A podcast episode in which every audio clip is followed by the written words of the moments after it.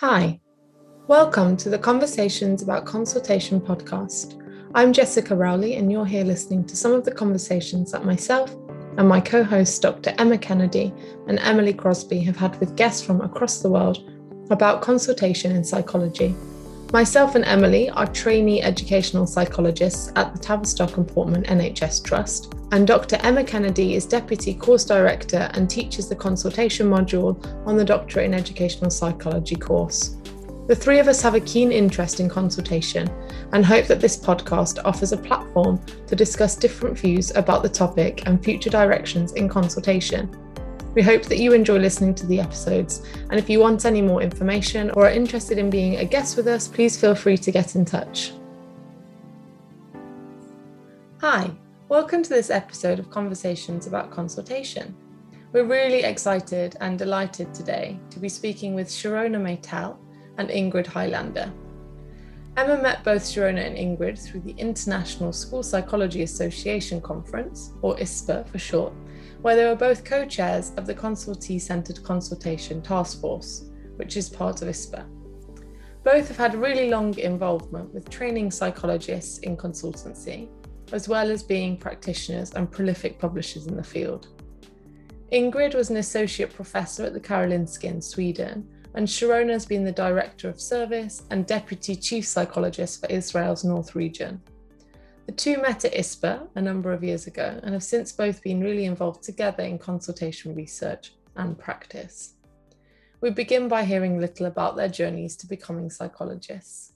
We hope you enjoy the episode as much as we enjoyed speaking with Sharona and Ingrid. Yeah, thank you so much. It's an absolute delight to have you both here with us, especially from a trainee's perspective, where we're just starting out our journeys in consultation.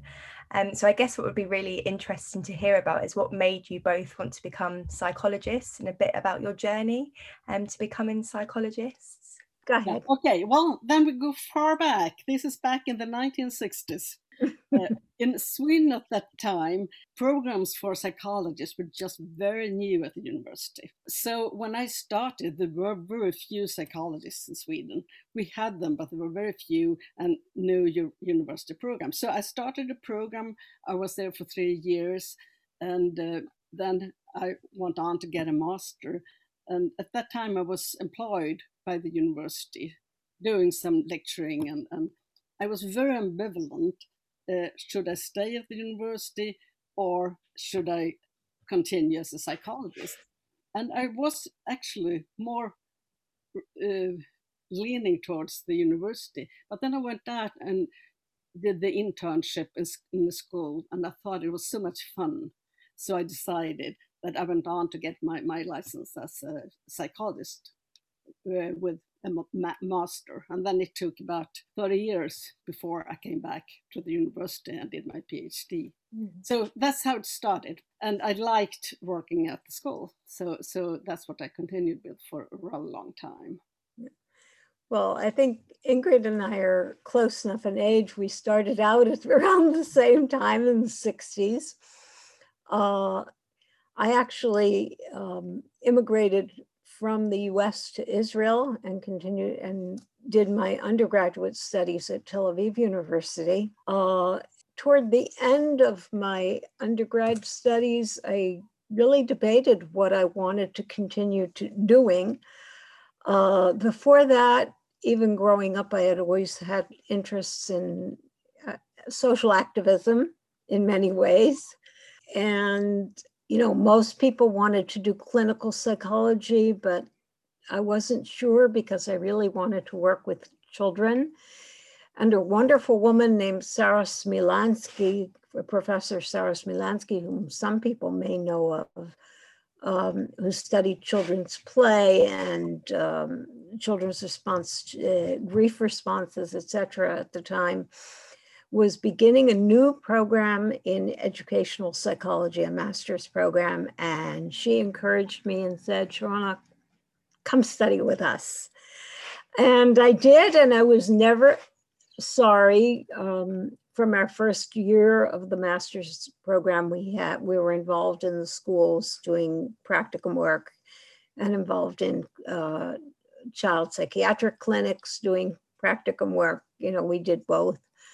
Um, and, uh, you know, I, I finished that program, debated. oh, my- I'm actually writing my master's thesis, got delayed somewhat uh, with family and with the Yom Kippur War that broke out here in Israel and being on sabbatical and all kinds of things.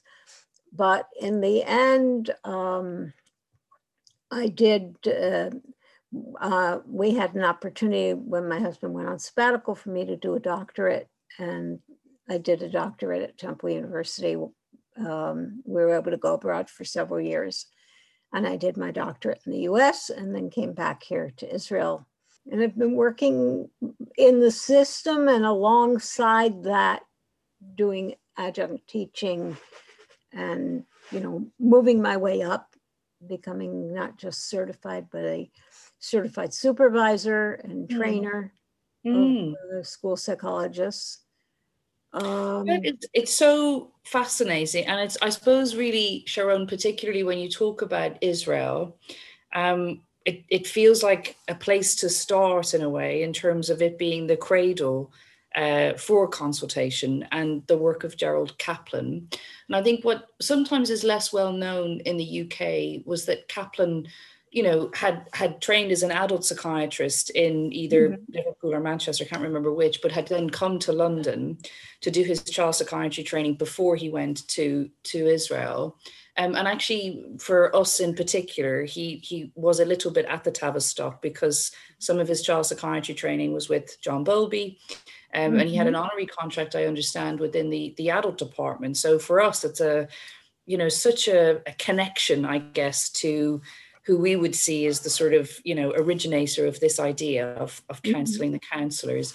And i guess you know it's, it's a, the point around mental health consultation and i know obviously consultee centered consultation has really evolved from there but before getting into that evolution um, i think we would just be really keen to hear a little bit about what both of you would feel the value of, of Caplan's work, what, what he did that was different or innovative, and how he responded to such a particular set of circumstances that he encountered, and actually, you know, completely changed ideas about how one would work with mental health and wellness. Um, and the support that was needed at the time. We really, yeah, any thoughts you feel are particularly good to, for us to hang on to or to think about in terms of what he was doing originally? Well, I don't know if anyone has told the story of how Caplan um, developed consultation. Uh, Well, we would love to hear. Uh, I don't think anybody has actually so Oh, far. So Because- if, if you could share that with us, I think we would, yeah, it would be amazing. an interesting story because he came here to Israel to help in the early days of the state. And there were numerous uh, refugee um, youth who were being put into these uh, centers in these boarding school type setups. And working, I believe he was working for Hadassah, and they came to him and they said, we need psychiatric evaluations. We need th- therapy for these children. They've, you know, this is post World War II, post Holocaust, all of these surviving children. They've been through terrible traumas. And he said, he looked at what was happening. There was no infrastructure that would enable him to get to them or them to get to him. There were certainly not enough psychologists or social workers to do the work that would need to be done. And that was the original impetus for his deciding that the thing to do would be to work with the uh, leaders, the youth counselors, and teachers who are working with the youth and having them be the service deliver, deliverers and looking at how they were helping the the kids and and what was happening with them. It's very interesting because um, i forget which book he wrote it in one of his later books he mentions the fact that he did um, meet quite a bit of opposition particularly from the mostly psychodynamically trained people uh, who were predominant at the time, still have a lar- very large influence here in Israel. And I don't know whether he predicted it or somebody noted that it happened that when he left Israel and did not continue with it here, a lot of the consultation, the ideas of consultation, on the one hand, they remained, but on the other hand, they were they were less uh, predominant. The, the influence waned. Um, I think that people working in uh, educational psychology and because of the needs of the school relative to the uh, manpower to meet all those needs, uh, we very quickly adopted consultation approaches. When I was studying, it was clear, you know, we, we studied Caplan, and certainly when I studied with Joel Meyers, we really got into it. It, when I look at my uh, trainees today, many of them are far less in, influenced or uh, knowledgeable about Caplan, and I think it's a real loss. It's it's interesting that they, you know, don't know the roots of of what they're doing. I, I you know, it's so interesting because my presumption was they would be like, man, you know, this happened here. And, you know, like would be really mm-hmm. like knowing the, the legacy uh, and right. where that come from. That's really, really interesting. And then Ingrid, in terms of, I know in the research in school consultation, the, the second edition, you had a chapter and you were talking about kind of research and consultee centered consultation and how, you know, the, the original kind of mental health model and how that evolved and changed. Mm-hmm. Um, and and and you know like sort of the theoretical foundations kind of changing a little bit the kind of way in which the sort of consultant's role changed within the organization. Could you maybe just say a little bit more about that? Again maybe some of our, our, our listeners might be a bit less familiar with the kind of the common features i guess and absolutely where the the unique distinctiveness comes into. Of, of gerald caplan? Uh, well i think it was very distinctive when when he came his book, the first book, uh, or it's not his first book, but about uh, consultation, the theory and practice of, of, mental health consultation, it got known in Sweden around uh, 1980 or something like that. That's when I got to know it too. And uh, some colleagues, we, we read it together and we thought that this is something very special. And what's special with it, I think that what he did, he, he did professionalize something that many psychologists thought that they had been doing. But now he said, this is what it is. It should be a voluntary process. Uh, it should be that, the, that there is a consultee there who still is one who's responsible for the work he's doing. And uh, there are different types of consultation that you, it could be a client center or consultee centered. Uh, and he did and also I think that he was very, uh, very practical man. Uh, it developed through really practice. But also, if I continue your story about Caplan, Sharona, uh, I know that Caplan told me once about these why it sort of faded away because it did in uh, the US. At, he was practicing at the Boston Mental Health Massachusetts Mental Health mm-hmm. uh, Hospital. And in Boston, it sort of uh, faded away. And Caplan was here in Sweden twice in the 1990s, uh, where we had conferences on consultative centered consultation with international conferences. Uh, and he was here and he was still very active. And uh, what he told me about why this happened, he said that those therapists that were supposed to be uh, consultants, they worked at the psychiatric clinic and they were trained in psychodynamic methods. And they weren't trained enough in consultation. So when they went to meet teachers or nurses or other types of consultees, uh, when they didn't have the tools, the consultation tools, they started doing therapy. And of course, teachers didn't want therapy, so they got thrown out. Mm-hmm. And yeah. I think that's something uh, that you need to learn because also that you need training. You need lots of training. Absolutely. It's not just yeah. something you do. Mm-hmm. Yeah, I, it's such a it's such a help because I think it's one of those things that people seem it's it's a it's a beautifully simple idea, mm-hmm. but it it that then maybe masks or hides the complexity of the task and the need to be well trained and well supported mm-hmm. i one thing that the trainees and i have spoken a little bit about over over the time has been this idea of you know consultation is a is a professionally helpful relationship and it should be about professionally helping another person um, who with a work related problem.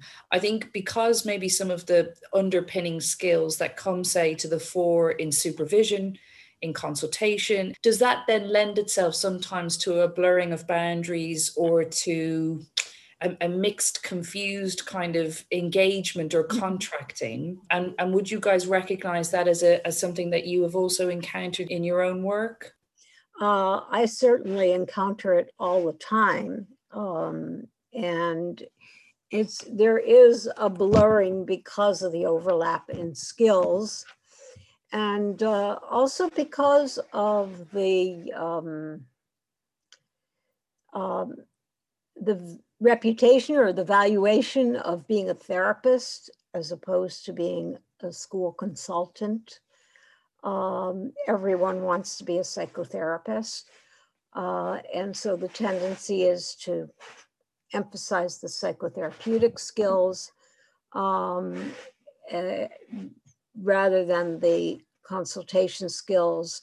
Uh, a tendency of people who come from a um, psychotherapy background to believe that, well, if I have the psychotherapy skills, I don't really need to add another skill. Um, in teaching consultation, I've always seen that that's one of the key issues is helping the students understand the fine lines between them. And I think one of the key issues, and we've talked about it a lot in our um, roundtables at ISPA, and we've had a number of them. And Emma, you've agreed to help me this summer with a roundtable one of the key issues, I think, is that differentiation. And it's adopting a different attitude or a different perception of the person that we're working with rather than the skills we bring to the table when we do the consultation. Yeah, if I, I can continue there, I think that there is always the two risks that uh, the consultant either gets to become the therapist of the client or mm-hmm. the therapist of the consultee mm-hmm. instead of seeing that uh, the consultant is working with the interaction between the client and the consultee and right. that's where you expect the change mm-hmm. also i think this is a development that has been more emphasized now that it is this type of interaction that we're working with that all kinds of relations are interactive. Yeah. The the other thing that I might add that I've been finding in the workshops I've done locally in the last few years and supervision is that thinking systemically, working at a systems level, which consultation often requires, whether it's the consultee and the client or multiple consultees or the consultee the organization as, as the focus of the consultation. Uh, thinking systemically is quite is is more complicated. It's messier, and people prefer to try to keep things circumscribed. yeah, and the system is so important when you are working as a consultant. You have to know mm-hmm. the organization. You have to know uh, which is your role in this organization. Is it possible for you to be a consultant? When is it not possible for you to be a consultant?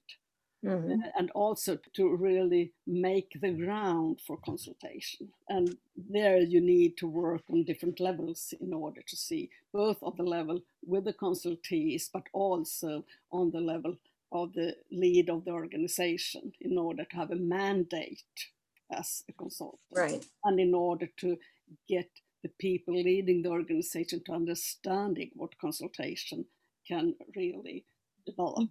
I guess um, it's really interesting to hear both of you speak about this, and especially again from a trainee perspective. Um, it's very like worldly knowledge um, and hopefully one day we'll be there but i was wondering a little bit about you know when you first heard about consultation or your early experiences of doing consultation and how it felt then and how you kind of came to an understanding of what consultation meant whether it was through experience or practice that you kind of developed that. And also i guess linked to what you were just saying in terms of was there a framework that you did follow that was really helpful for that? Or yeah did you kind of muddle through and develop it yourself? Like yeah what were your kind of early experiences of doing consultation like I can give you a story, which uh, I sometimes do, because I think that's when I really got the idea of what consultation was. Uh, I was very, very young and was very early uh, in my career, and I was doing almost anything as a school psychologist. I was doing assessment, I was collaborating, I was doing family therapy, I was doing absolutely everything, and not very professionally, I think. Uh, but then I was supposed to, at the time, to do assessments of children who just started school. If the teachers thought that they were not mature enough to start school, then they were put back to, to, to kindergarten again. And I thought it was awful to do these assessments. Uh, but I know I had to. And I met this uh, teacher who said, I have this boy, he's very, very mature, and can you do an assessment? And I said, Yes, of course, but I have very much to do. Um, so can you start just uh, checking up uh, what what can he do? Can he write anything? Can he draw? Can he hold his pencil? Just this kind of things. And next time I came back to the school, I thought, oh, I have to talk to this teacher. And she came to me and she said, Well, you know, he's rather clever. That's not a problem. Um, but he is so unfocused. He's all over the place all the time. Can, can't you just come in and observe him? So I said, Yes, I will do that. Uh, but I do that next time. So, but meanwhile, can't you do some observations? Just see what happens when you do instructions, what happens in recess, what happens uh, during different situations, just small, small observations. And then uh, uh, when I came back, I thought, oh, I'll go and do this observation. And then she told, she, the teacher came out of the classroom and she said, well, you know, uh, and now I know what the problem is. It's his mother. He has no limits whatsoever. I think he's up all the night watching TV. It was TV at that time. It was not not not uh, a cell phone playing or anything. uh, so can't you talk to his mother about this? About what a seven-year-old is supposed to do? And I said, yes, I can, but you have to uh, talk to her first so she knows that I'm phoning her. And then nothing happened and I forgot it. And when I came back about a month later, I saw the teacher and I asked her, Oh, what happened to that boy? And she said, Well, he is very mature, that's true, but I have such a good relationship with his mother. So we work out everything, we're fine. so I thought I'd done nothing, and it turned out so well. And of course, this was a very good teacher. She was professional. When she saw the, this uh, boy, she could see what it was about. But still, I started thinking that I should work much more with the teachers. So I tried to do it uh, and realized how difficult it was. That they just didn't. They didn't want to listen to me or they didn't want to do it. They wanted me to take uh, care of the kids instead. So after that, I uh, changed my position. I worked at the child guidance clinics. I wanted to learn more about relationship and communication. Uh, and I worked with family therapy, which I thought was very good, learning learning how to communicate in family and in, and in the system. Um, so I think, and that's where I discovered Gerald Caplan's book.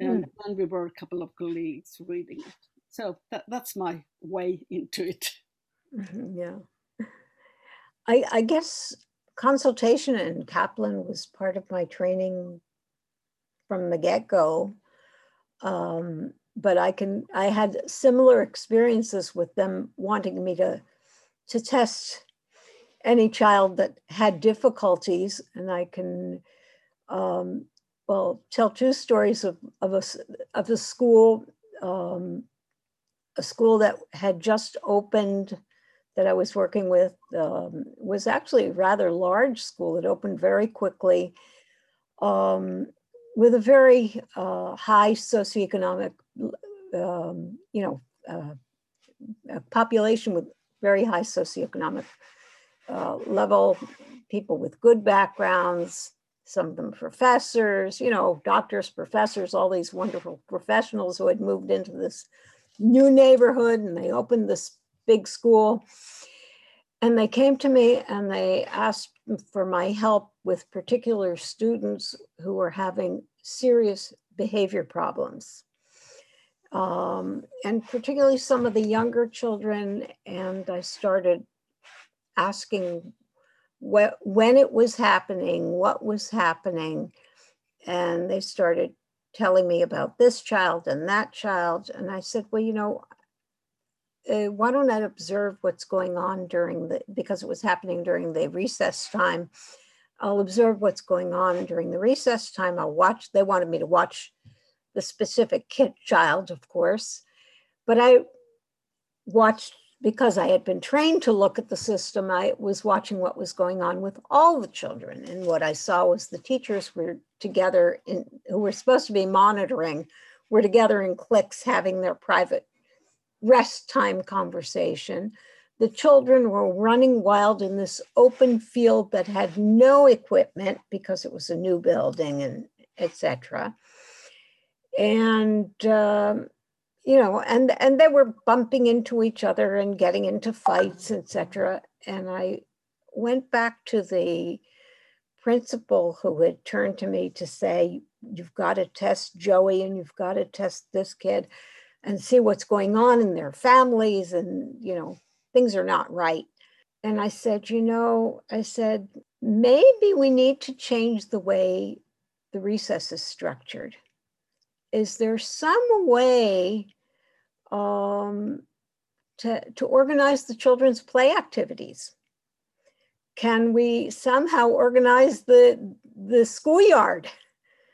And she said, no, there's no budget, it's no way, et cetera, et cetera. Well, I guess, I, as I said, I come from a social activist background, uh, always was from the time I was in high school. And I said, well, we've got to find a way to do this. You know, we have quality parents. We got to think together with the parent association and she sort of grudgingly said, Well, okay. And as we were talking, we realized that the, the and it came partly through the parents, uh, they organized to paint um, different games onto the asphalt. And then we figured out together with uh, some the, in one of the brainstorming meetings that we had well, maybe the older children in the fifth and sixth grade can organize the young children and be the supervisors of, and play with them, you know, teach them to play soccer or things of that sort. And it was amazing because there remained one or two children who had problem behaviors, but the majority disappeared. Um, so that was something that really reinforced. It was my early, early years as a, an educational psychologist. I had just started. I don't think I was even certified yet. Um, but it made me realize how important it was to work at that systems and even community level because we uh, organized the parents and explain mm. to them developmentally what children need.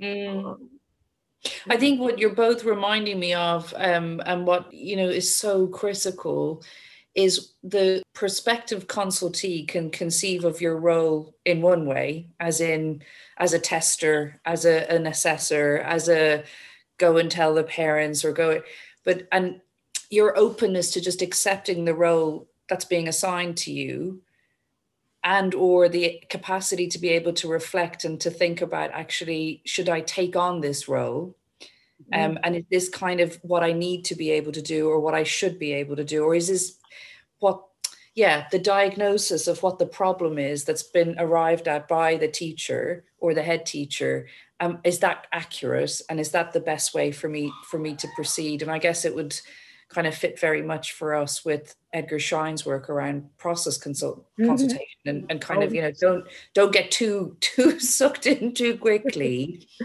to what the person thinks the issue may be um, that there is the, the need to maybe slow things down just a little bit at that outset and to kind of contract quite clearly around role and I'm, I'm sure Emily and, and Jess would recognize times when what has been initially asked of you Mm-hmm. um, as Sharon and, and Ingrid are describing, perhaps might be slightly different to what you may think, oh, I, you know, I could or, or should be doing. Right. I, I think that um, also the, the my training uh, and, and knowledge of Caplan's work and the emphasis I, in Israel, I think from the beginning of my training, is that in educational psychology, we also have a lot of opportunities, or at least in the ideal, we want to be able to do preventive work and not just intervention. So I think getting, you know, that kind of thought of how can I prevent or, or prevent the problem or, or work developmental, also my developmental interest of, you know, what are the developmental needs mm. uh, led me to do that. Do you think um was that something, Sharona, where it was always like easy? Like how did you kind of challenge the schools or the systems that you were working with? Right now the system isn't working when we just are fighting fires or we're just reacting to the situation. Need is increasing, especially given the situation with COVID and and how that's impacted children and young people and everyone, to be honest. Um, but it is something that we talk about all the time. Like, this is how it would be better to practice, it would be more efficient. Uh, but yeah, we still can't quite do it because sometimes there's a, a barrier in terms of that not being what schools see our role as or not what they think is helpful especially in our system where we have to kind of do the statutory work to get EHCPs and that's how they get the funding for additional information uh, additional support sorry um, so I don't know if there's anything for you where yeah where you felt there was a turning point where schools would be more open to that or yeah just your thoughts on it really. Well, you know, I think uh, a critical thing that that in my studies actually, when I studied with Gerald Cap, not with Gerald Caplan, with with Joel Meyers, one of the things he made us do as graduate students and made us practice it as well was to write like uh, an elevator speech promoting consultation. And we had to practice giving it to different staff in the schools. Uh, and his idea of getting a foot in the door. You see which teachers you can start with and how you can convince them that your work will be more efficient. Um, and um, and it doesn't always work. Okay, it doesn't always work. And it takes i guess being able to hear some no's. Um, but i think i was pretty convinced almost from the start that that was what needs to be done partly because my interest in in systems uh, I, I was as an undergraduate i trained in sociology and anthropology as well as psychology so i've always been interested in the, the broad picture and not just the individual child um, so yeah, I mean, it evolved. I became much more successful at it with time. I knew which people to start with, so that if you start with a key person and you succeed, they say, Well, wait, I want to get on board as well. Um, starting with trying to work through the principle, which sometimes is possible and sometimes isn't uh, setting the tone when you enter the system, um, all of those things, I think. But yeah, there's a problem with the statutory mandated assessments and things like that that don't let you get to all the other things. And that's a big problem here in Israel right now as well. That's preventing people from doing a lot more consultation that they'd like to do. Well, I also think that it's very different in different schools and that you have to work on so many different levels in order to get a consultation practice going. Mm-hmm. In Sweden, it's been easier since about 10 years back because we had a new uh, school law where it's mandated that what, what school psychologists and uh, multi-professional teams that usually have social workers, special ed teachers, uh, psychologists, uh, nurses, and doctors, uh, which is supposed you're supposed to have that, and it's supposed to do preventive work and uh, promoting well-being. Uh, and now it's easier to talk about consultation, and you can talk about consultation as a preventive uh, effort in order to to use psychology to to use psychology in the schools. Mm. Um, and talking about this, about the principle, which is we have seen is so important in order to get the consultation work going. Mm-hmm. Uh, we did an assessment of a, an, a team course that is given every year in Sweden for what we call student health teams, that is this kind of multi-professional teams in schools, and their principal. And after uh, the course, what, what happened was that the team said the most important thing was that we had the principal here to talk with. And the mm. principal mm-hmm. said, well, now I look at promoting health and school psychology in a completely different way. Mm-hmm. So those those that really turned uh, uh, that really worked with this uh, training. Yeah, that's when yeah. the principal could listen to the professionals in the multi-professional teams. Okay. The okay. other thing I, I would add, in particular to Israel, is that the fact that we've had to um, respond to um, crisis situations mm. has uh, increased the need to do consultation because when you have a war going on or post terrorist attacks and things like that, there's no way you can work individually with everyone. Yeah. Yeah. Exposed. Yeah. You have you have to work at a community, at a school wide, at the community level. Multiple. Yeah. And I guess I was just wondering about your thoughts about kind of how how as consultants can we properly acknowledge the demand on teachers but that doesn't get so into acknowledging that that it kind of paralyzes us from being able to work with them as consultants because we're not therapists. They haven't asked us for therapy. We're there to do school consultation.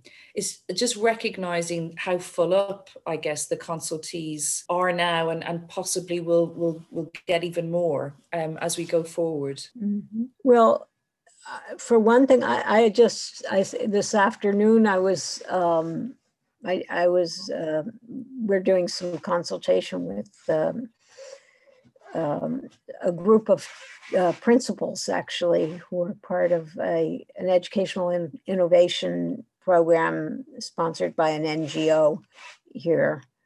And these principals were talking exactly about what you're talking about the going, you know, schools have just fully reopened in the last week or so, and all of the demands and and and how how how it is psychologically for everyone and uh, etc.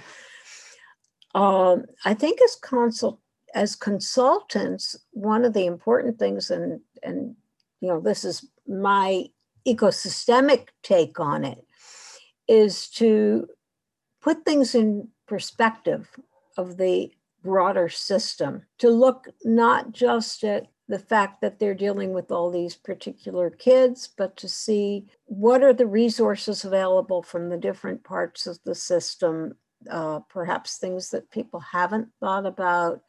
Um, things where where are the tensions coming from from the different parts of the system and how can i support them in dealing with those tensions and helping them navigate the tensions um, tensions between we today the the principal spoke about the fact that they've been given a lot of autonomy as uh, running their schools virtually and now that they're back in the schools the supervisory level has come back into play and all of a sudden they want all of the children's children assessed and they want them to be caught up in in what they're supposed to know by September or October, and uh, you know all these different things, and and the tension between those two things.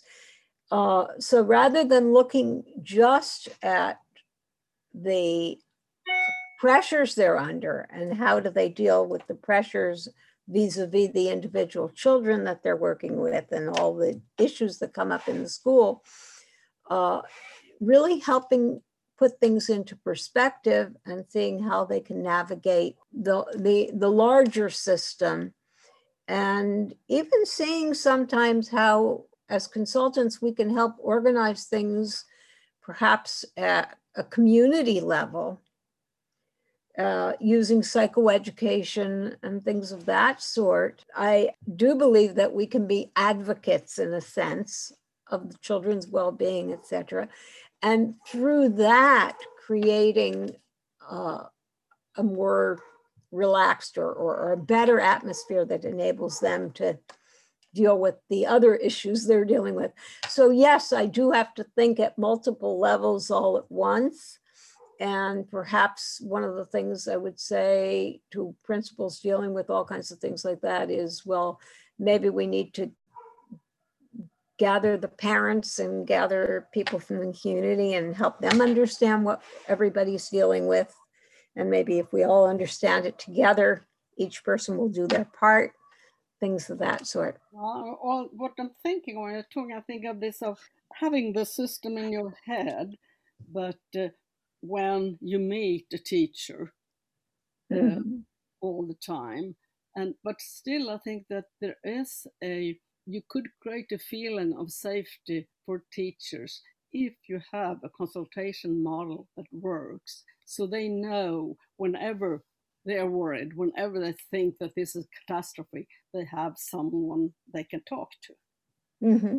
Yeah. And, and, in that case, if there is one child uh, who is behaving in a way that worries them, I'm sure there are lots of other children who have the same kind of problems. But if you can work with one child, with one teacher, she will also experience things that they can she can use with other children. But I think it's it's very healthy this to, that they have this safety to know that they always have someone they can talk to, and that it's not very difficult to reach that person. Mm-hmm. And I think this is one of the things you have to work with in the schools and work with the principals of how do the teachers get in contact with the consultant, and that it should be very easy sort of just could lift the telephone and say, "Could I have a chat with you?" such an because I'm thinking about um, Jess and Em are both deployed into local authority placements 3 mm-hmm. days a week. They're in their second year of their three-year doctoral training, and just even the idea, just as you're talking, I'm thinking, gosh, would a teacher know who their allocated psychological consultant is is there freedom for the teacher to be able to make a con like who navigates the time? Who's the kind of gatekeeper about around the the sort of the access i guess? Mm-hmm. um, and that knowing that there is that safe space or containing space that one can bring a school-based mm-hmm. challenge to and, and to be able to think about it i guess yeah. Um, and jess do you feel the teachers in the schools that you're working in currently how do they know about or access the, the EP service more generally? Yeah, it's actually really interesting. It's come at an interesting time. I was in a um, planning meeting um, yesterday, and it's just kind of like a midway planning meeting for the academic year um, with the SENCO. And actually, I invited the head teacher who came along as well. Um, and it's a bit like what you were saying, Ingrid, about getting the principal involved in the head of the organisation. Mm-hmm. Um, and it was just really interesting because I'd had all these referrals um, just before our Easter break um, for cognitive assessments, full cognitive assessments. That's how they were termed in the referral forms. and it was really interesting to actually just sit with the um, SENCO and the head teacher and think about what was the reasons for these referrals what, what would the use be for a full cognitive assessment and actually after an hour um, discussion about six referrals we realized actually there was only one piece of them that needed some kind of assessment work for me but the rest could actually be done through a consultation um, approach. So we've actually um, come together and we're calling it an ep education psychologist clinic. And what's happening is we're going to have some of the teachers come along um, and just have some consultations with me and think about how they can help support the children um, in the classroom and in the school. And it's actually quite a nice way um, to mm-hmm. work with all of the teachers um, all together and actually have that access with me. And it was it was quite interesting because one of the teachers had actually emailed me um, from a previous consultation that I'd had with that school before Easter and was saying I was just thinking about some of the things we discussed, and I think it'd be quite helpful for one of my other um, children in my class. But there's some other needs. I'd like to think about that with you. Um, and it was quite interesting that SENCO was quite um, shocked that they had taken that time to email me and we'd been having that conversation and it was almost like it had to come then from the SENCO. And I'm saying SENCO, I don't know if that's special education needs coordinator who we kind of contract the work with and um, is our main kind of um, person who, as an educational psychologist, we would um, speak to. Um, but I think she was really pushing um, the assessment and the full cognitive assessment work. And when the actual head teacher came in and was like, oh, this is a great way that you can actually speak to um, the teachers. So I'm hoping that's actually going to be a way going forward and having that school next year mm-hmm. and building up that relationship now with the head teacher. Right. So it's mm-hmm. it's really current and hopefully something that can be used. But I understand there are barriers um, with that, and uh, I'm sure there will be some more to come. Mm-hmm. I think that's amazing, yeah. Emily.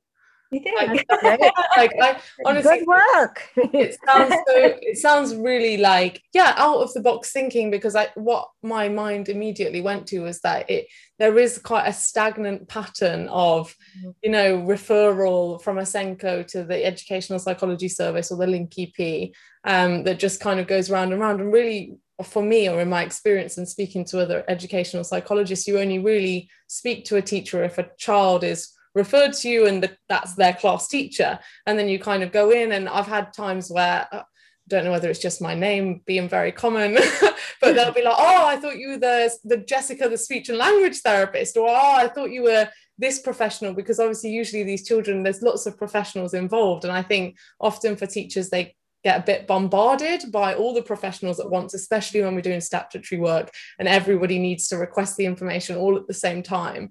Um, and I was thinking, yeah, actually, in some of the schools that I've worked in, that's the only way that teachers are involved with the educational psychologist. Um, mm-hmm. So I guess their view of what we do is slightly different and i'm not sure they would feel like they would have the freedom to kind of message and and and ask or email us sorry and ask for our input but maybe that is something we should be promoting you know as our role yeah mm-hmm. more more flexibly and i guess in in places like the us or i'm not sure ingrid whether it's like this in sweden but if you're attached to a school maybe in a bit more of a permanent way, then all the teachers perhaps know you a bit better. Or if you've worked for, for a school for a long time, then you maybe get to know all the teachers. But I wonder if there's a way that, like you said, Emily, setting that up more quickly so teachers know who you are and that they could do that with you. I think it sounds like you're doing something really great there. Well, one of the things we do here in Israel, and it may be the way our services are organized and the way you know the the overall guidelines or mission statement for what school psychologists do. Uh, when a new psychologist is assigned to a school, we expect the psychologist to meet with the principal and introduce themselves. Hopefully, they also announce the fact that the school psychologist is there to the uh, parents, you know, whether it's in a newsletter or something like that. We have a school psychologist, etc. And I think that's a fantastic time and opportunity to sort of set the tone and say, you know, and to to do to um, you know, to, to check that, that you have a common vision of what, what has to be, what can be, you know, the different options. As I said, because of emergency type of situations, sometimes you can get away with doing things or do things differently than you might have to do them other times. Um, it doesn't mean you don't get caught up with statutory work, but even part of our requirements and assessment is that when you're assessing a child uh, for special needs, you're expected to speak with the teacher and even observe the child in the classroom as part of, as one of the uh, data points in doing the evaluation. So you know, we do get more involved perhaps at that level. And some get more involved at a community and systems level, others don't. It depends. Well, actually, I do think as a school psychologist, when you are new, you need to be around in the school for the teachers to get to know you because mm-hmm. they have to trust you. But yeah. when you have been there for a while, you have to sort of draw back because that otherwise it's very difficult to be a consultant because they want to draw you into all different kinds of things. And, and usually, at least in Sweden, one psychologist have many different schools. Yeah. Uh, and uh, but I think in some schools perhaps it worked very fine, but the consultation in other schools it doesn't work very fine. Mm-hmm. You have to make the make the ground for it, I think. Usually, sometimes in, in Sweden also they do that one psychologist is a consultant to the schools, and another one is the one who collaborates and do the assessments mm-hmm. in order to keep the roles. Because the difficulty, I think, yeah, if you have mm. both roles and teachers really press on these that they want to have the assessment made. If you're a very experienced consultant, you may take that and say, okay, we'll talk about this. Uh, I know that you want this assessment. We'll see if we need it, but where will we start? What would you think? What would be? And perhaps it will end up as a consultation. But then you have to be rather experienced as a consultant in order to be able to turn a referral no, I, this is what you were talking about. Yeah, yeah, no, I'm delighted you use the word turn because obviously uh, the all of the students on the course, um, when we talk about change in consultation and how change happens or how we might notice it happening and that kind of thing, um, obviously we like to talk about turnings and your work ingrid on magic turnings and weather vane turnings. And it would be just so amazing just to hear a little bit from you now about about that work and about what you feel uh, yeah I, I, I don't think it's just for trainees i think it's also for experienced practitioners who may be less mm-hmm. familiar with with your studies in that area mm-hmm. what are the kind of things that you'd really want people to take away or to understand or and, and when we're talking about turnings yeah. on those different levels around kind of at a cognitive level or emotional level and a kind of um uh, emotional motivational and cognitive level yeah what what would be key things for us to take away well uh, i think about this uh, this turning it came up as i got interested in it because that's when I was working as a consultant to daycare and preschools. And we experienced all the consultants. Uh, it was rather easy to work as a consultant there because this was what they expected us to do. It has been mm-hmm. the ground had been led before, so you just went in there and you you just worked as a consultant, and they want the preschool teachers wanted you to work that way.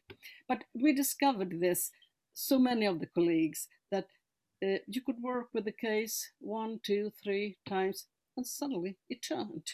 They, and with the turning, said that they meant that, well, it's fine now. He doesn't do that anymore.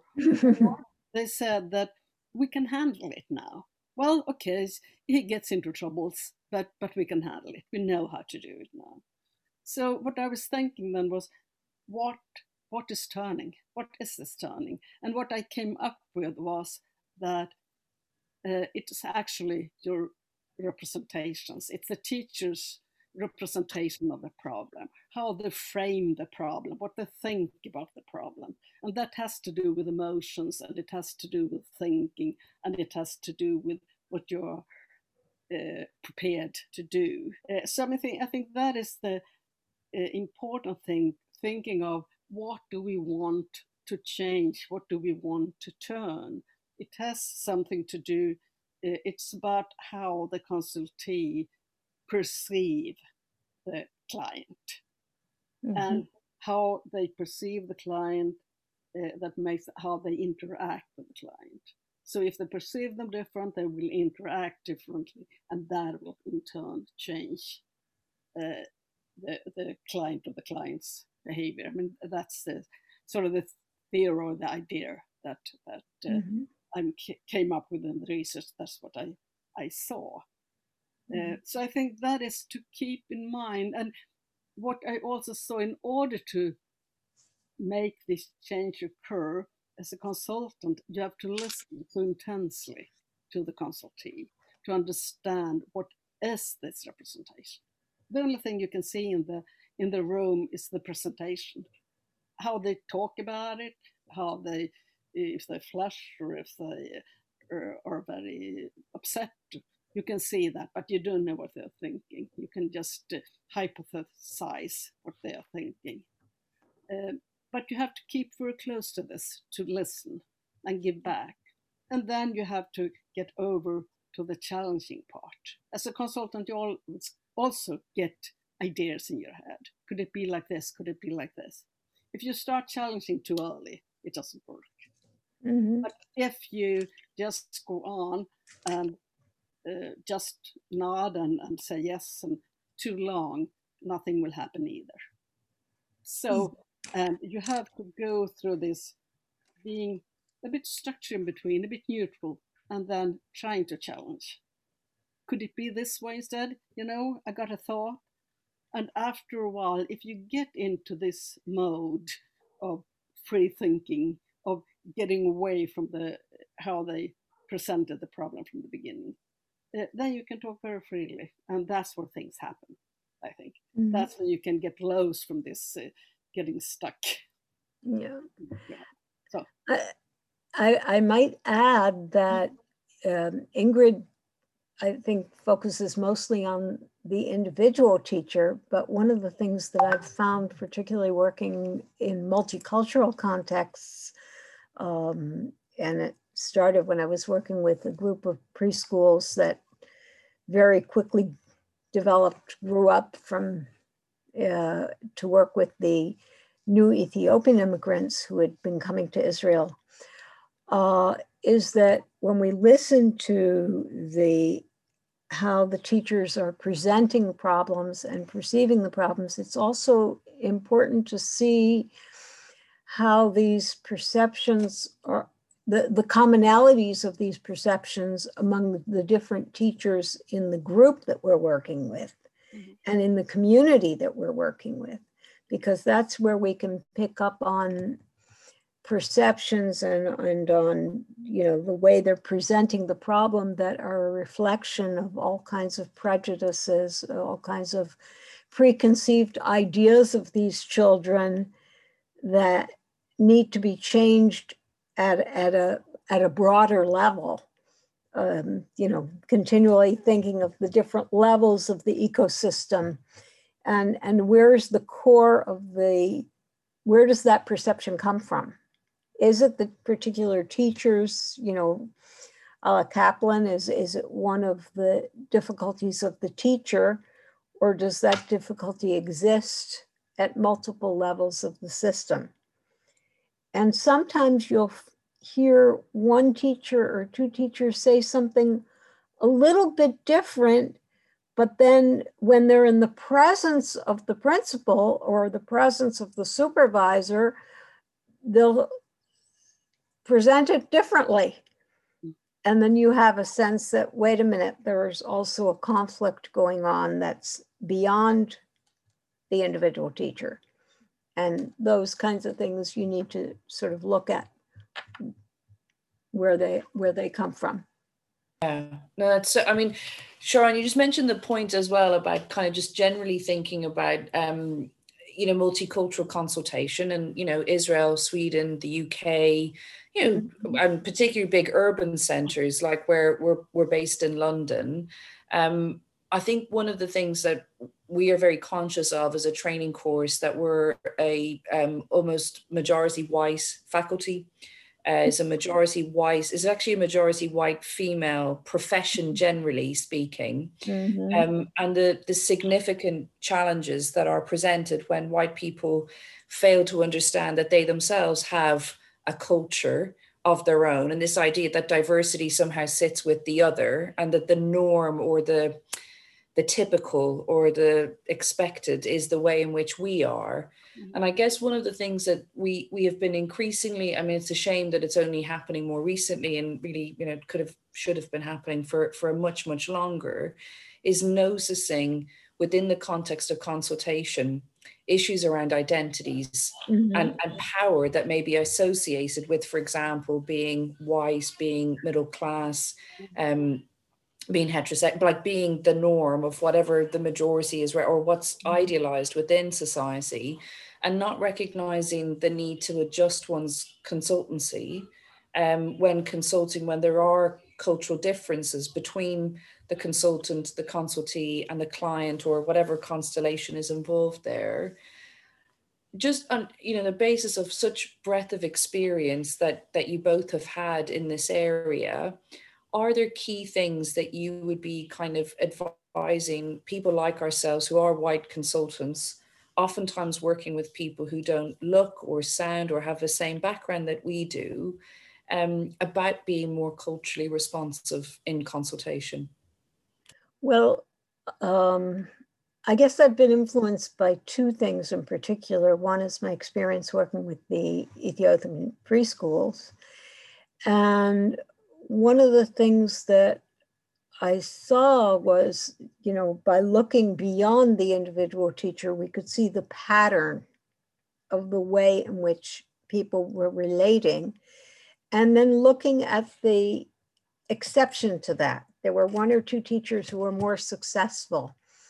And the researcher in me said, wait a minute, what, what are they doing that's enabling them to do that. And that was when I identified the idea of reciprocal distancing, the fact that when a teacher is frustrated, they distance themselves, and particularly if you don't understand each other's norms, you get frustrated very easily and you pull away rather than getting closer to the child or closer to the parents. Uh, and there was one teacher who wasn't particularly distancing. And when we talked together, she said, Well, you know, I, first of all, she remembered what it had been like to be uh, a refugee from North Africa who had arrived in Israel and how her parents had been treated. And she said, I'm not going to treat these parents that way. And she invited, she, she understood the culture and invited the parents to come in and to show her how they do things in their culture and let the children translate for her.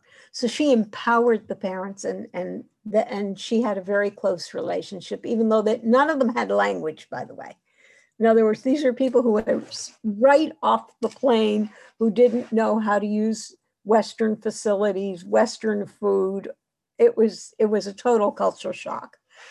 Um, and it was a fascinating experience. So that was one thing. And then the person who really conceptualized these things, I think, particularly well, and I highly recommend her work, is Bonnie Nastasi's work on, um, on participatory culture specific consultation. And the emphasis there is on really getting to know the culture and not getting to know it by reading about it or learning about it from but getting to know it by letting people from within the other culture teach me uh, what things are what's happening you know there's the the art of not knowing mm-hmm. um, and I think it was Gregory Bateson uh, who did family and systems thinking who says there's no such thing as no information and uh, you know there's always something there. And so involving the parents themselves learning from them and learning from the children you know whether by observing by asking questions really openly out of curiosity, out of a desire to know and understand. And it's not always easy to do. It takes a lot of reflection and self awareness. I think that's a, a, key issue when I supervise people doing the work with Ethiopians. Um, and, and we constantly do it. I'm part of a um, group that works on some of these things. And we meet several times a year and people present cases and we're always thinking together about you know how do we keep ourselves from falling back into preconceived ideas? Well i think that is the basics of all consultation actually. Yeah. Because whatever you do in consultation you go into another culture mm-hmm. uh, with those consultee that you have to get to know and as this not knowing. Uh, I'm a psychologist, you're teachers, you're uh, preschool teachers or what you are. And I don't know what you're doing, but I really want to know it. I'm really mm-hmm. interested in it. And, and also having these um, thinking that what they are doing, the really specific things they are doing, uh, that that is fascinating, and you want to learn about it. And you, so I think that that is really one of the basics also to make this uh, sense of that we are professionals from two different professions. Uh, that I, I know my part and you know your part, mm-hmm. and let's put this together. And also, I think to challenge yourself all the time. You get your own uh, hypothesis all the mm-hmm. time, but you have to challenge yourself. Mm-hmm. Every time you think that you're sure of they should do it in this way, you have to challenge yourself, thinking, well, why do I think this? Why why is it? Uh, and it really, yeah, brings in that bit about doubt is not something mm-hmm. to be afraid of. It's something to be actively welcome, and that one should doubt oneself, not because it's a sign of insecurity, but it's a real capacity to stay curious about, you mm-hmm. know, mm-hmm. how have I arrived at where I'm at. I one thing that really strikes me, I think, from listening to you both actually is is the importance, I guess, and significance of of systemic thinking. Within consultation um, and and mm-hmm. the not only the kind of ecosystemic kind of Bronfenbrenner kind of levels at which we can work and thinking also then about the the time system but equally about some of those core systemic concepts about being different but not too different mm-hmm. being you know because otherwise you like you know Ingrid you were saying you lose the teacher if you challenge too too quickly but actually if you're not different enough there's nothing really for them to react or respond to in a way and uh, I think in my mind when you were talking, it was almost like a dance and a very active dance, which I imagine is quite exhausting actually as as it's happening. Um, to to be different but not so different that you put put the other person off. And I think then Sharon, linked to your work around supervision, I guess if reflection and self awareness are, as you quite rightly say, are crucial, I wonder, would you say just a little bit about how you see then supervision on consultation and, and, and just noticing some of the important factors around that?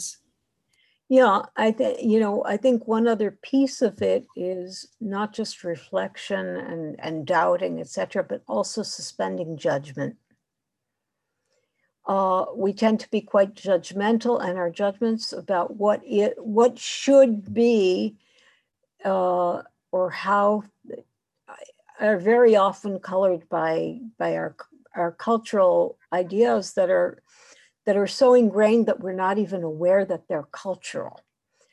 Um, and I remember being told by one of the preschool teachers who saw one of the Ethiopian mothers uh, and she brought her child, and the child had her hands had two ribbons around the hands as if they were handcuffed. Okay. And so the child was in, was held like this. And she was horrified. She was going to report them to social services. And I said, well, you know, let's let's try to understand. And the mother was able to explain to us, or or someone, you know, using translator translators, that this was their practice to keep children to learn not to hit. Now, the child's hands were not severely restrained or restricted or anything like that, but she was teaching her child not to hit. And then we talked about the fact that, well, that's a value that we also want to teach our children not to hit. We do it in different ways, but if it's effective and it's not harming the child, is it really bad? So learning to to see things through the thought, and, and I think it's general to consultation, to see things through the eyes of the other, of the consultee, and not just through our eyes. Mm. And to also, when I do supervision, a lot of times what we try to do is look at it from multiple perspectives. In other words, how does the consultee conceptualize or see the problem? If we were to ask the parent, what would they say? If we were to ask the principal, what the, the principal say, and what would the principal be saying about the teacher? And what would the other parents of the class be saying? In other words, looking at the different components, because from an ecosystemic perspective, from a systemic perspective, what I've found is that often the problem is not just or not even the teacher with the particular child. It's the conflict between the different parts of the system. So we can work with the teacher and the teacher can end up being fine with that child, but then it will always have another problem to deal with. So when I'm supervising students or, or trainees now, mostly psychologists who are in the field now, I try very hard to help them map the system to see what all the different components are. Because very often we don't think about all the different parts of the system and see how those different components influence one another. Okay um, and what are the needs of the different people or different um, forces within that system because the needs are, are, are, terribly different and i work with a preschool teacher on behaving differently with the these new immigrant children but then the supervisor is demanding something else she's going to be caught in the middle, no matter what I do.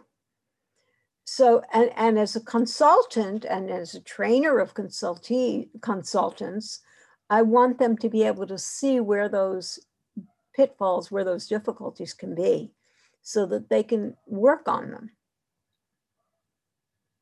And and yes, as a consult, as both as a consultant and as a trainer, I believe that consultants have an activist role. Um, so that sometimes, you know, as I said, when I was working with the preschools of the Ethiopian children, I realized very quickly that there was no way these teachers could deal with the curriculum demands of the Ministry of Education and the the types the children that were that were taking into these preschool classes and they said, yeah, but we can't talk to the supervisor, you know, there's no way. And so I helped empower them and we created a joint meeting and presented um, developmental evidence and talked about needs of immigrants and things like that. And we got them to change and to agree to do things differently um, in order to help the teachers learn how to deal with immigrant children, how to change the curriculum and adapt it, etc. Um, and it was of course, much more effective than working with any individual teacher. Um, and, and I try to get the, um, my, my trainees to, to see these things, to see all the different pieces and to see how the different things influence one another. Even yeah, and also I think it's that bit about encouraging people to see their role as one of um, not accepting things as they are, but seeing mm. oneself potentially as an advocate for change. Multi- like it, it doesn't have to be about a passive acceptance. Right. It can be about creating or or providing an idea of a preferred future. Uh, mm-hmm. Uh, things don't have to be the way that they are, um, and, and holding on to that hope, I guess, within maybe very stress systems as well. I think mm-hmm. probably feels really important to have have somebody there who can remain in a hopeful place um, yeah. because of the, the challenges I think people are experiencing. Using systems maps helps the students identify what, what we call the port of entry. Okay. Where can they influence a person or a piece of the system that will then have ripple effects? Because mm-hmm. one of mm-hmm. the things about consultation is we want to have a ripple effect. Mm yeah, such a good point. Um, and I am thinking actually about that. That um, that feels like a really brilliant thing to be introducing trainees and qualified practitioners to is the idea of systems maps and perhaps we maybe i don't know implicitly do it or you know find ourselves doing it by accident but actually equipping people with the tool that can kind of almost prompt the thinking could could yeah. feel really really helpful and on on that note and obviously sharon you mentioned bonnie uh, Nastasi and her work. Um, I referenced Bateson, talked a little bit about Caplan, your own work, both of you.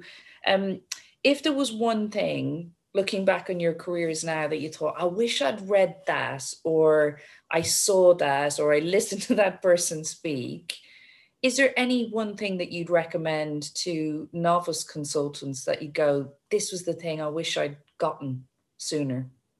Wow. yeah, small, tiny question. Uh, I would say about this about family therapy. I think that's something that, at least in Sweden, for, for psychologists, it has been forgotten almost. I think mm-hmm. that other professionals are working with a systemic uh, family therapy much more, but not psychologists, and they're not very much trained in it. Really? Uh, no, not not anymore. wow. More than it is today, and I think that's something that you could uh, take up again because I think that's uh, from this system perspective to to think of, of families and to think of groups in, in form of systems and what happens if someone changes, what happens with other ones. Mm. I think that's very important. And I think most of us, uh, or most of the consultants in Sweden, they do work with groups of consultees. So lots of things happens in the groups too that you have to be aware of. So I think also group psychology and social psychology uh, is important for for. Yeah. I just want to add to what what Sharon was saying about this uh, supervision. I do think that consultation is lifelong learning. Mm-hmm. And so, and what we are doing, I think, in, in, in here, that even if you're an experienced uh, consultant, have been working for a long time, uh, you are usually you get paid supervision. Uh, mm. And I think that if you want to to continue to develop, I think that's necessary. Or if you don't get supervision, at least that you have colleagues that also work with consultation so you can so you can reflect together because I think that is what is necessary not not to get stuck in in in uh, your own head and get stuck with trying to diagnose the children even if you're a consultant which is very easily done if, if you don't have this sort of a reflection uh, area where you can do this. I, I would second what uh, Ingrid says about uh, family, understanding family systems and studying family systems. That was definitely something that influenced me. Um, if there's something that I didn't study or didn't study until much later that I think would be important, it's some of the uh, basic systems literature, such as Kurt Lewin. Mm-hmm. Um, going way, way back, but some of his ideas are just still so relevant. And then also some of the organizational, Mm-hmm. uh, the organizational development and organizational systems work uh, that give uh, educational psychologists, I think we need to have a good understanding of how schools work as organizations. Mhm. Uh, Sarason's classic work on the culture of the school and the problem of change, I think, is is something that I read fairly early on, um, and it's something that I think is an important piece for school psychologists Mhm. to have it Also, I think in their background. yeah, sorry, but if you have uh, many psychologists in the um, community, you can work both on principal level and on teacher level. Perhaps not in the same school, but uh, working with as a consultant for principals or head teachers Mhm. uh, with this type of questions, I think also would be Yeah. a good consultation. But it's difficult to do it with the teachers and the principals in the same school. I think that point about boundaries and and just you know you mentioned earlier about trust Mhm. and kind of recognizing that obviously there are you know practical issues and there are probably pros of other things but again that idea about a containing and, and sort of trusting space where one can truly come and and there's no you know picking up on presentations of you know the nuance in a voice or a kind of a look for people to truly be a bit freer to be themselves in those spaces i guess there's a real need to feel like the consultant can protect Yeah. the space sufficiently um, and and have that there. Yeah. No, it's really really helpful. I'm I wanted. I was so many. I Honestly, I've got a big list, and I'm sure, um, and Jess do too. Um, so I'm going to stop talking and leave the final question maybe to to to either of them. Um, anything else you guys would like to ask before we have to let Sharon and Ingrid go? it's okay. Uh, I was just thinking of another name when we were talking about this multicultural issue. Of course, of course, Colette Ingraham is the one who's been working with the, the, the multicultural Right. consultation. definitely i we you know we would have interest i mean i think one of the things that we do try to focus on um, is one of the first stages of, of colette's work around kind of self-awareness and really trying to understand your own worldview to pick up on quite a bit of what you guys have already been speaking about that actually kind of maybe to start with the self and understand yourself a little bit more um hopefully that frees you up and your knowledge and understanding of how you're approaching how you're approaching things feels really um important. I actually brilliantly Annette, um antoinette miranda has very kindly agreed to come on um to the podcast and talk a little bit about consultation across cultural contexts so really i think that's friday. Really excited actually. You're going to get to speak with her too. But yeah um colette's work is is yeah There's no song, really, but really yeah. helpful. Yeah. Jess or Em, your last words. I think it's more just to say thank you so much. Um, I think e- all of my questions were covered in the terms of you know what to go go away and think about now, and the different kind of starting points, and just learning from your experiences. Um, well, it's just key. I'm just really grateful for your time. Um, so thank you both so much. Yeah, I would echo that. Um, it's been really great to talk to you, and I am sad that it's over. And I probably do have a lot more questions um, that I would like to ask you, especially about both of your work. But I think that yeah, possibly we might might speak to in the future, or or keep connected as well, and make sure that we're having these sorts of conversations on in an ongoing way, um, because I think we learn so much from this sort of style of learning i guess like when you have, can have a rich discussion and a conversation like this with people like yourselves who have you know made huge strides in in this field and are just so interesting to speak to. So yeah a big thank you to both of you for coming on.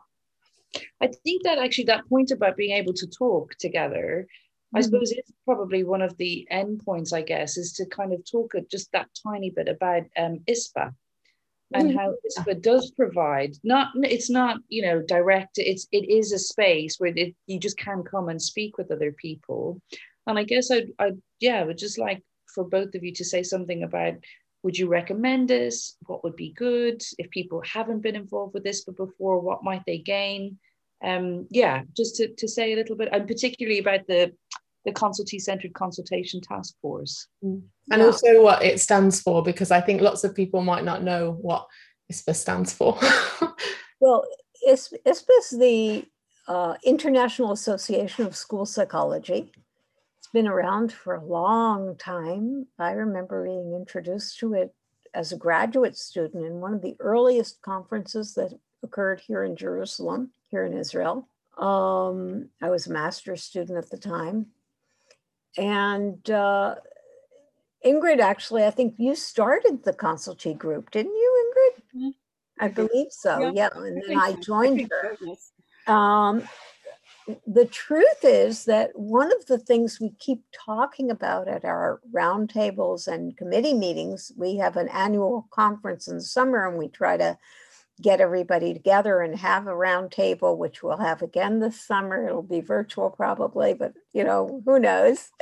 and I'm really grateful to Emma for joining joining the effort.